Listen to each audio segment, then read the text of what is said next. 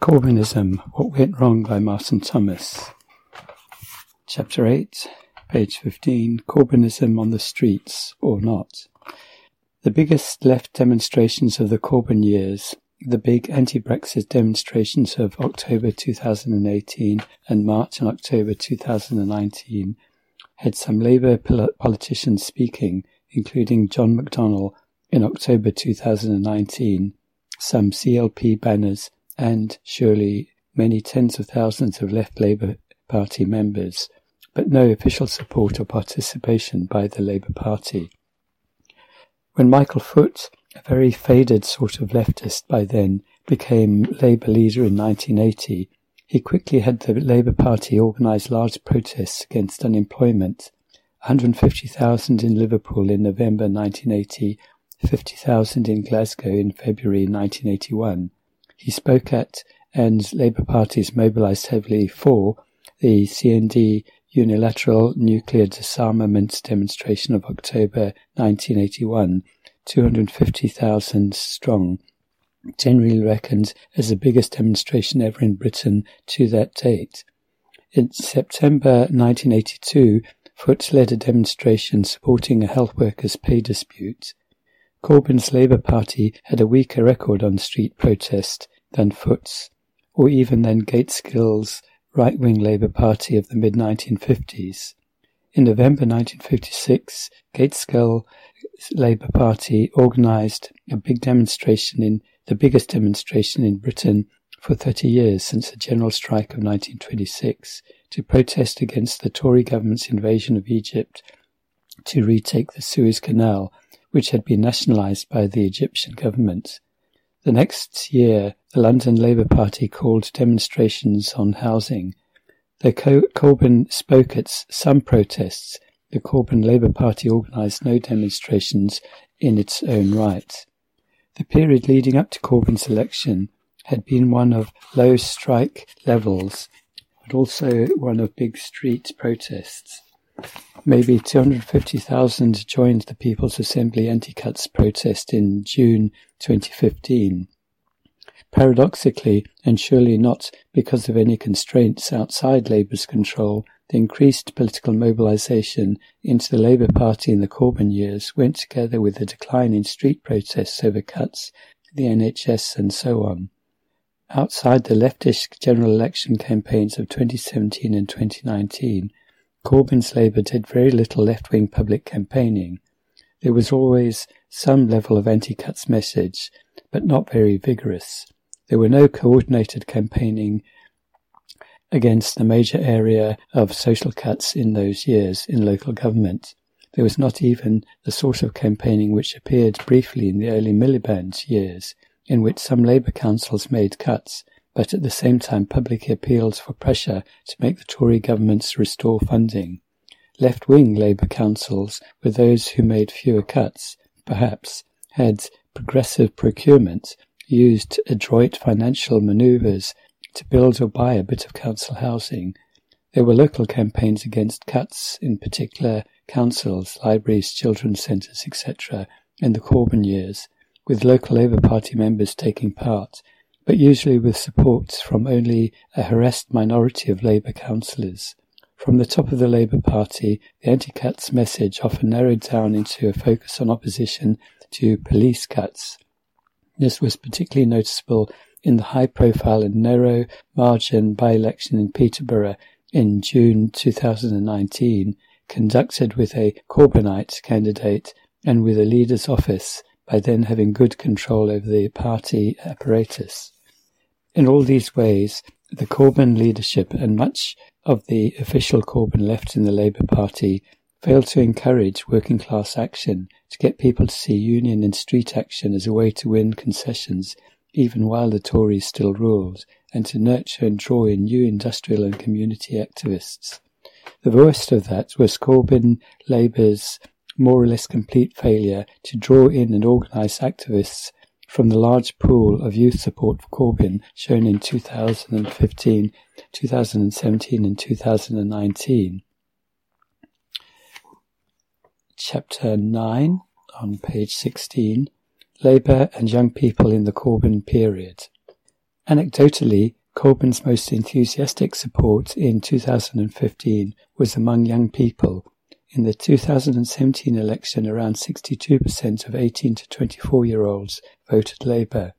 Only 27% voted Conservative. Figures from Ipsos Mori polling data. 25% of over 65s voted Labour, while 61% voted Conservative.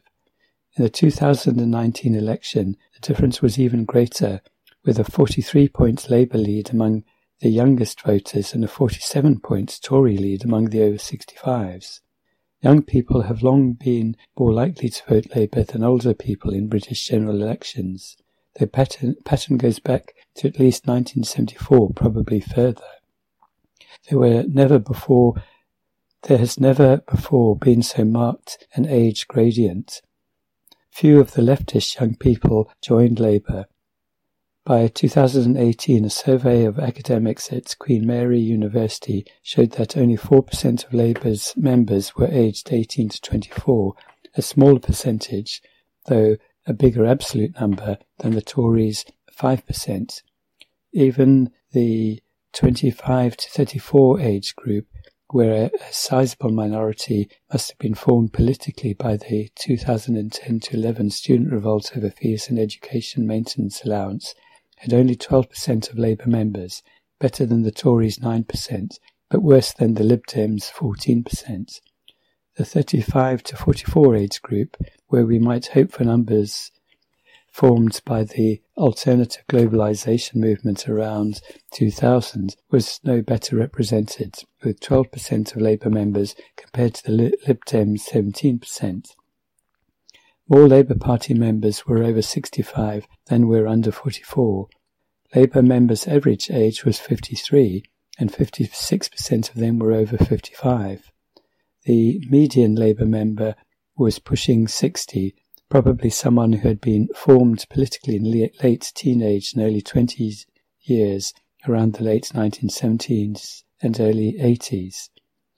Labour Party and left activity shriveled a lot from the 1990s up to 2015, so statistically that median member had probably been largely out of political activity for decades, beyond occasional demonstrations against the invasion of Iraq in 2003 or against austerity after 2010.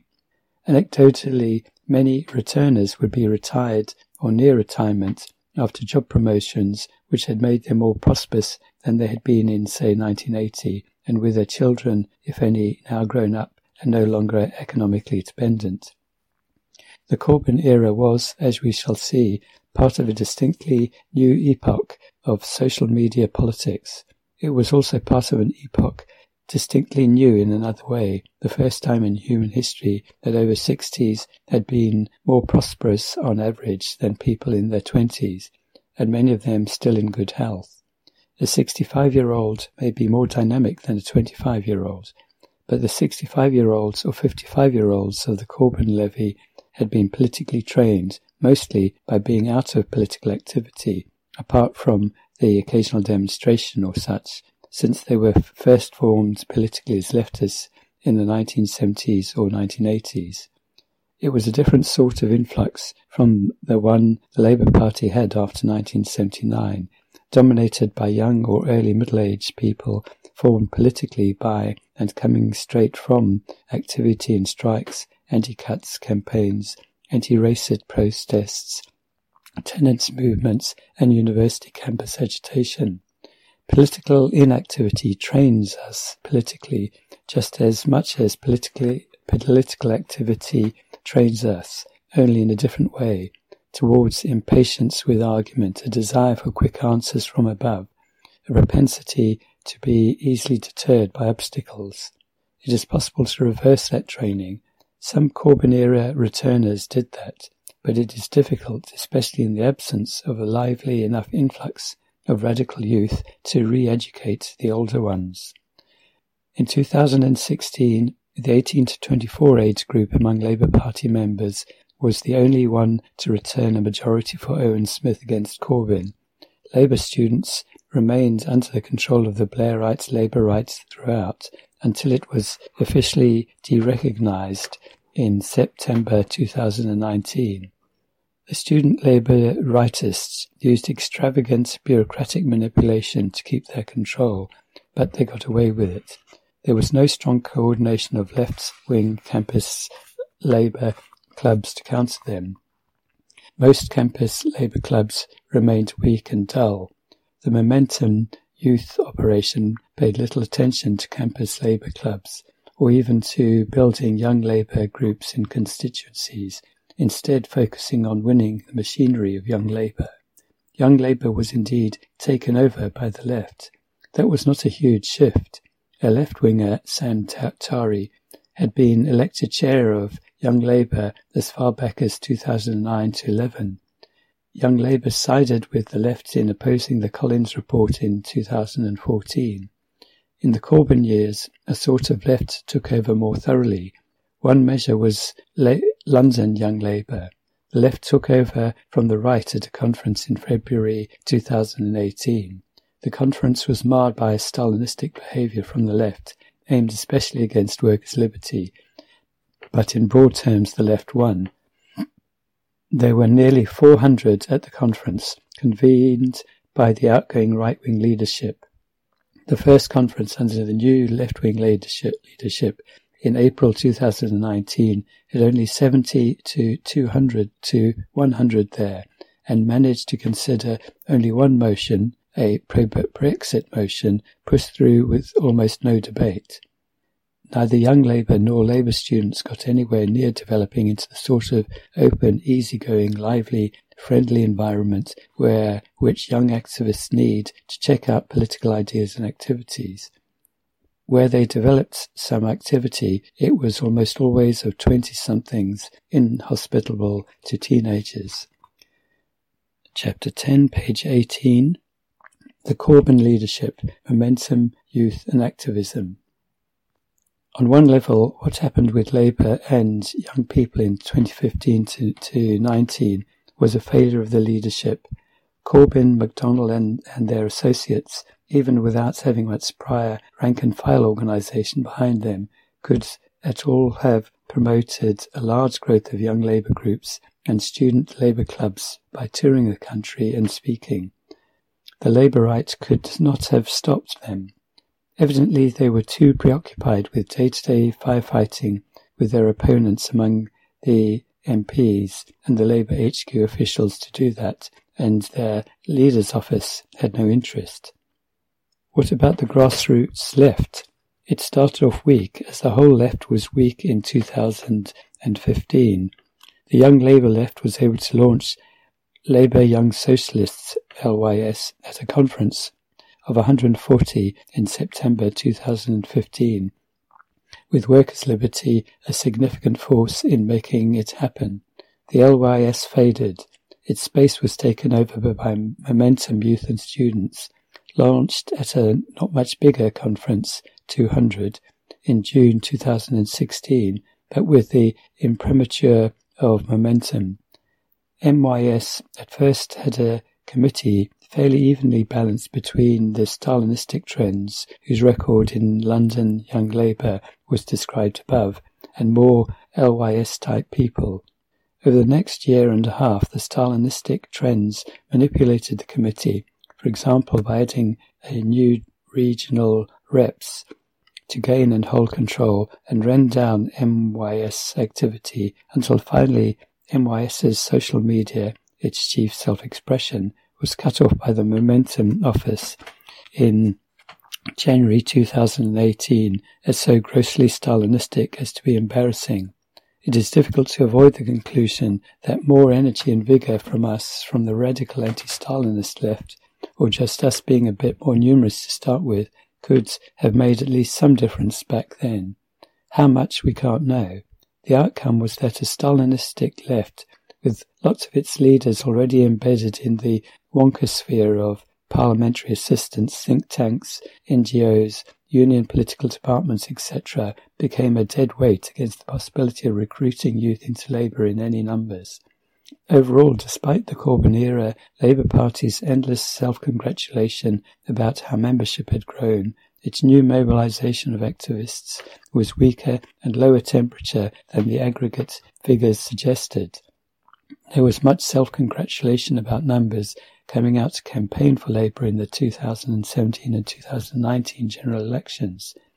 They were surely better than the pitiful turnouts in the Blair-Brown government years, but the scale even of Labour Party electoral activity, let alone of Labour Party campaigning on social and political issues, was in many areas weak compared to the 1980s or even probably to 1960, 1996 to 7. In 2018, the Queen Mary University study cited above found that of those who were Labour Party members on paper, 41% had had no face-to-face rather than electronic contact with other Labour Party members. Although the survey, was done straight after the 2017 general election, which must have mobilized some previously inactive people. Only 20% said they had frequent face-to-face communication. Asked how they had come to join, only 4% said they had joined because approached by someone from their local Labour Party, a much smaller percentage than for the Tories, 15%, or Lib Dems, 10%. 93% had approached the Labour Party, that is, presumably electronically, on their own initiative. The democratic, demographic limitations of the Corbyn surge would weigh heavily. The first question in 2015, however, was about how the influx would shake out and be grouped politically. The demographic limitations shaped political limitations. Political limitations shaped the demographic limitations. Chapter 11, page 19, Corbyn and Socialism. Lewisham for Corbyn, Sheffield for Corbyn, and similar, similar groups had sprouted in 2015, the beginning of a regroupment of the left. The central running of the Corbyn campaign from mid-June to mid-September was ad hoc, understandably without formed democratic structures, but without bureaucratic hostility to local groups, often initiated by activists well to the left of the Corbyn inner circle. Jeremy Corbyn himself was well respected among left-minded activists and semi-activists, but for decades had, unlike the other best-known left Labour MP, John McDonnell, been much more an individual parliamentary dissident and a supporter of popular campaigns in his constituency than an organiser and ideologist with and among the left groups. I summarised his trajectory in an article in Solidarity 370, 3rd of July 2015. Corbyn had become a visible figure in the Labour left as it revived in 1979, writing for Socialist Organiser, a forerunner of Solidarity. Then, quotes, he was a young union official and a left-wing Labour councillor in Haringey, North London, end quotes. Socialist Organiser was a campaigning paper with a wide range of contributors, but its broad coalition subscribed to much clearer and more radical ideas than the general broad left of the Labour movement, which in those days was dominated by the Communist Party and its influence. It called for working class action to raze the capitalist system down to its foundations and to put a working class socialist movement in its place to make the decisive sectors of industry, industry, social property under workers' control. The coalition around Socialist Organiser broke up in 1980 over choices for left Labour councils, then numerous, facing Thatcher's Tory government. We, the forerunners of Solidarity, argued for them to use the town halls as platforms to mobilise for confrontation. Others argued for them to gain time by increasing rates, local property taxes, to offset cuts in central government finance. The core rate raisers, eventually in the late 1980, went off to produce an alternative publication, Labour Briefing. Two rival journals of that name continue today. The main document in which they laid out their basis for splitting from Socialist Organiser was signed by those who had become the core briefing people, and the one other person, Jeremy Corbyn. Yet Corbyn was less factional about the, the split than others. He wrote often for Socialist Organiser for many years after, then drifted away gradually rather than breaking with us. Quotes, in 1983, Corbyn became Labour MP for Islington North. He has been a consistent rebel in Parliament against the Labour leadership. His local record of support for workers and community struggles, including against local Labour council administrations, is excellent. But Jeremy Corbyn's broader politics have changed. Today he writes regularly for the Morning Star, a paper linked to the Communist Party of Britain which bills him as a friend of the Star. People voting for Corbyn for Labour leader will be voting to support battles against cuts, to solid, solidarize with immigrants and to uphold the right to strike. That's good. But to build something solid out of it, we also need broader political ideas, and there the ideas and the spirit of the Morning Star will undermine us as much as in 1979. Jeremy Corbyn is surely a socialist, but his articles for the Morning Star, in his articles for the Morning Star, he rarely or never says that. He calls for a popular movement against cuts. He advocates raising taxes for the rich, the very richest, collecting tax from corporations, but not social ownership of industry, not expropriating the banks, not workers' control. Corbyn rarely uses the word socialist, but he has commented on Chavez's Venezuela, Evo Morales' Bolivia, and Castro's Cuba as if they are more or less models of a future society.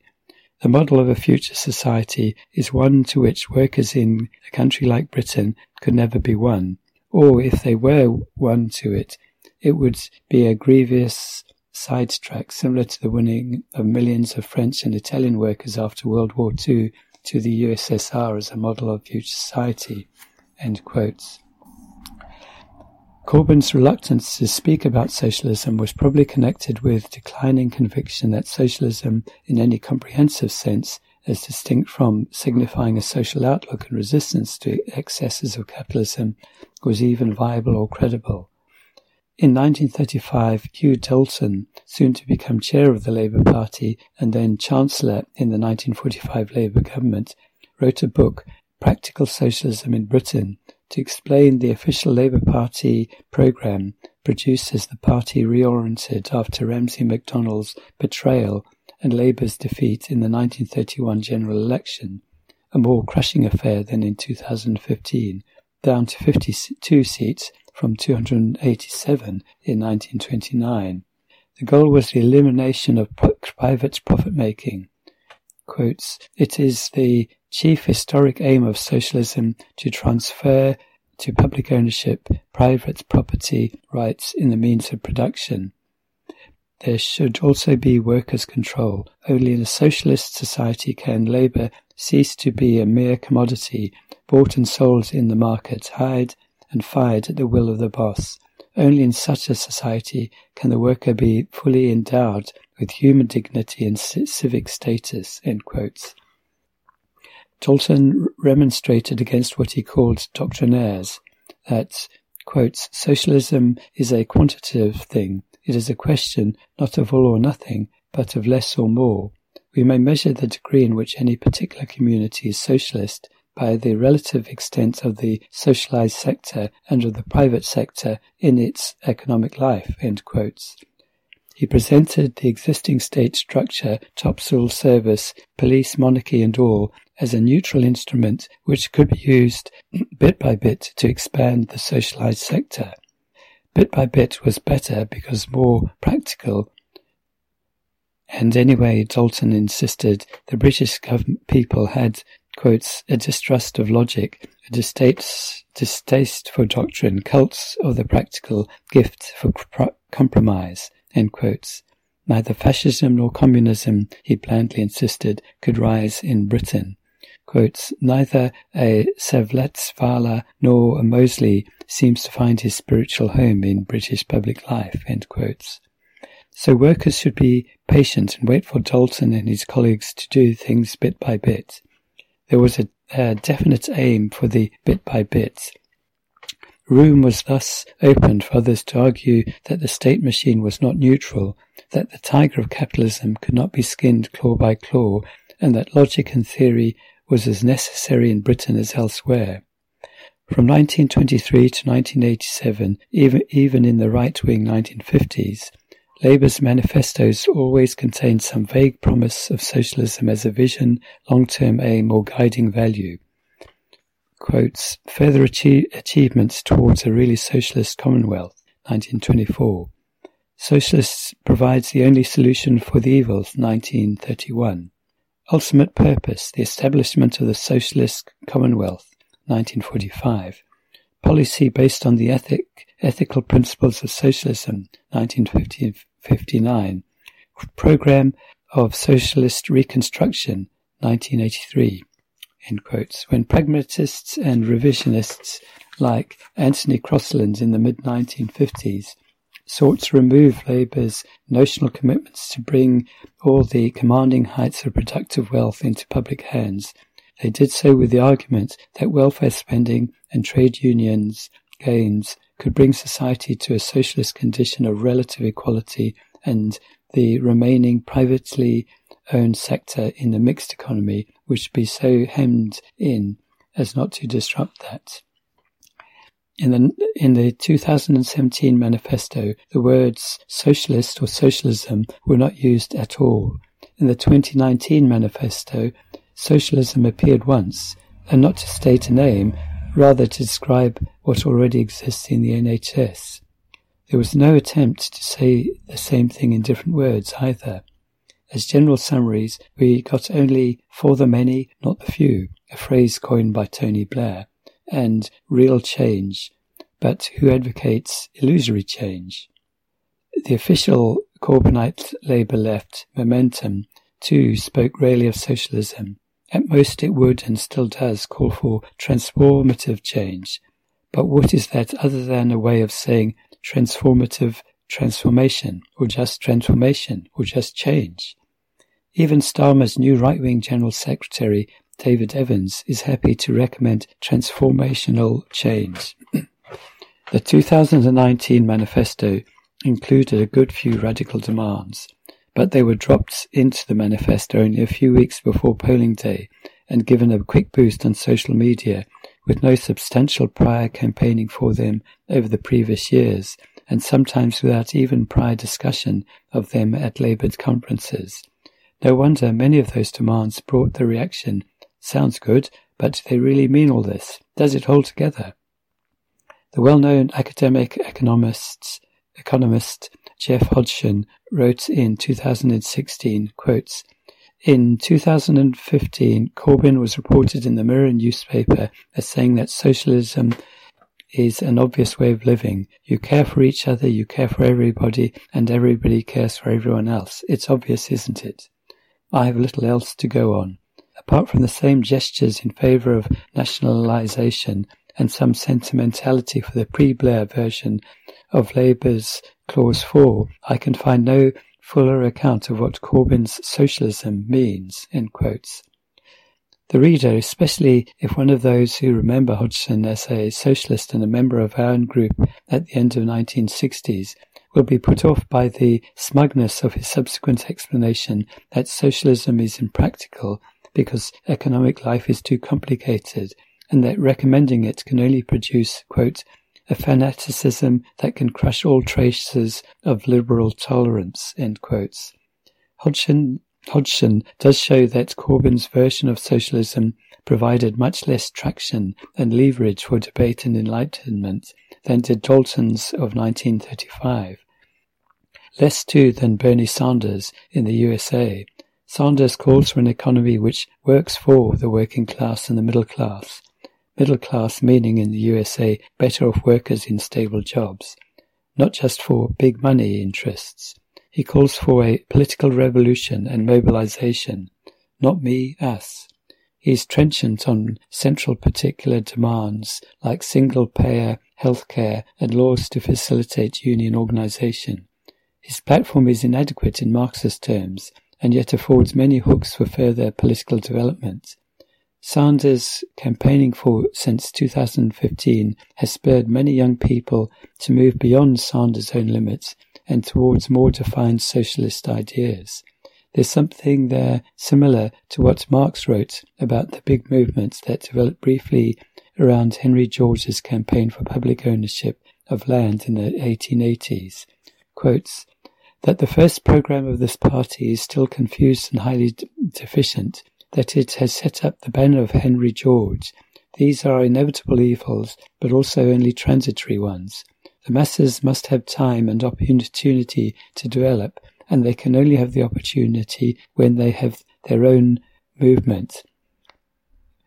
Theoretically, the, the man is utterly backwards, but his book is significant because it is a first, if unsuccessful, attempt at emancipation of the orthodox political economy, and also actually on account of the vast extent of big landed property. By 2015, many mainstream bourgeois figures wanted to soften neoliberalism. Now Boris Johnson, Johnson blusters about levelling up. Corbyn was, of course, more drastically and credibly anti-austerity, but his stance did not breach a previously all-enveloping orthodoxy as dramatically as George's demands did in their own way. Corbyn leader's office, once in post, never had the focus or consistency of campaign on pivotal demands that Sanders has had.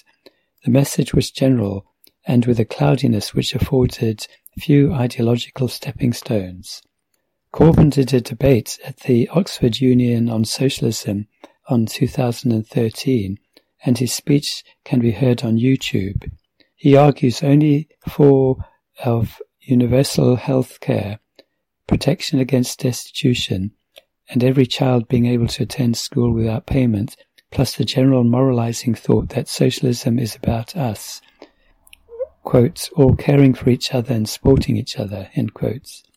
He counterposes this socialism not to actual contemporary capitalism, with its actual, if inadequate, schools and NHS and welfare benefits, but to Victorian free market capitalism, with no public provision of any service. When challenged by a Tory about Stalinist Eastern Europe, Corbyn fends him off only by disavowing any wish to defend Stalin's strange views, and not by explaining that the Stalinist counter-revolution created a class society as remote from socialism as ordinary contemporary capitalism, indeed more so. On the evidence, the Corbyn of 2015 had become heavily waterlogged ideologically by the decades in which the seas of Thatcherism and Blairism lapped around him. So had many of those who would become his associates around the leader's office, and many of those in the constituencies who returned to left Labour politics after 2015. That the Corbyn surge started around limited ideas against austerity, but not much more, was inevitable given the previous decades. Large and strong political movements grew not on, not on day by day immediate issues, but mostly on big ideas, which can inspire and guide the sort of activism which persists, learns, and develops despite the inevitable immediate defeats. Corbyn's victory in 2015 opened new doors for discussing those big ideas, but pushing those doors fully ajar and filling the space behind, beyond them would have to depend on impetus from below with little help from the above of the Corbyn leadership. Page 24, Chapter 12, False Brothers. The vagueness and lack of conviction in Corbynite socialism left it not only left it not only limited but vulnerable to ideological colonialization by the false socialisms generated over the 20th century, notably those shaped at one remove or another by Stalinism, this factor would be critical in Corbyn Labour's fiascos over Brexit and over anti-Semitism. Quotes, on some issues publicly and possibly on many privately, end quotes, I continued in my 2015 assessment, quotes, Corbyn is better than the Morning Star. He supports Tibet's national rights. He opposes Russian seizure of Crimea and Russian militarism in U- U- Ukraine. In The Independent, 10 June 2015, he wrote, quotes, There are strong arguments for staying in the EU, end quotes, while making reasonable criticisms of the EU as it exists. But on international politics, mostly he limits himself to deploying, deploring military moves by the US and its allies and appealing for peace. So, for example, he expresses concern over human rights in Iran. He notes the appalling human rights record of the Syrian regime.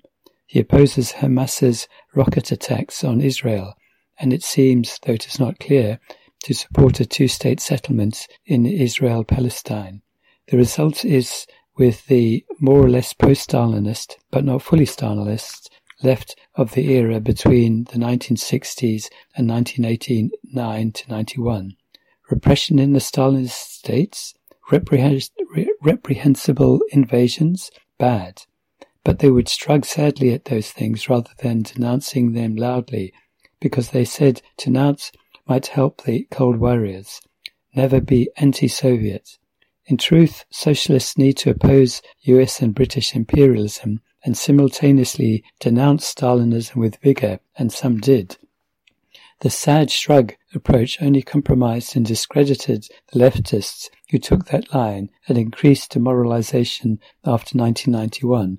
We should not copy the approach with Hamas in the in the place of the USSR. End quotes. Corbyn's main engagement with the organised left in the run-up to the 2015 election had been the Stop the War Coalition, STW, who was involved from 2002 and chair of STW from 2011 to 2015, stepping down when he was elected Labour leader. In STW, he worked with Andrew Murray, a Communist Party member who became Chief of Staff for the Unite Union in 2011 and would later join Corbyn's leader's office, with George Galloway, and with Socialist Workers' Party people, the main ones among whom would quit the SWP in 2011 to form a small group Counterfire with an orientation closer to the Morning Star than the SWP and, a, and backroom work for STW and the People's Assembly as its main activity. STW organized big demonstrations in 2002 3 against the US led invasion of Iraq. Our chief criticism of its operation then is that it chose to promote the Muslim Association of Britain, a small group linked to the political Islamist Muslim Brotherhood, as co-sponsor of the protests, together with a campaign for nuclear disarmament, in whose inner circles the Morning Star was then influential. Between 2003 and 2015, STW became a smaller group, protesting not so much about the war as about US aligned military operations, while silent about the wars of powers at odds with the USA.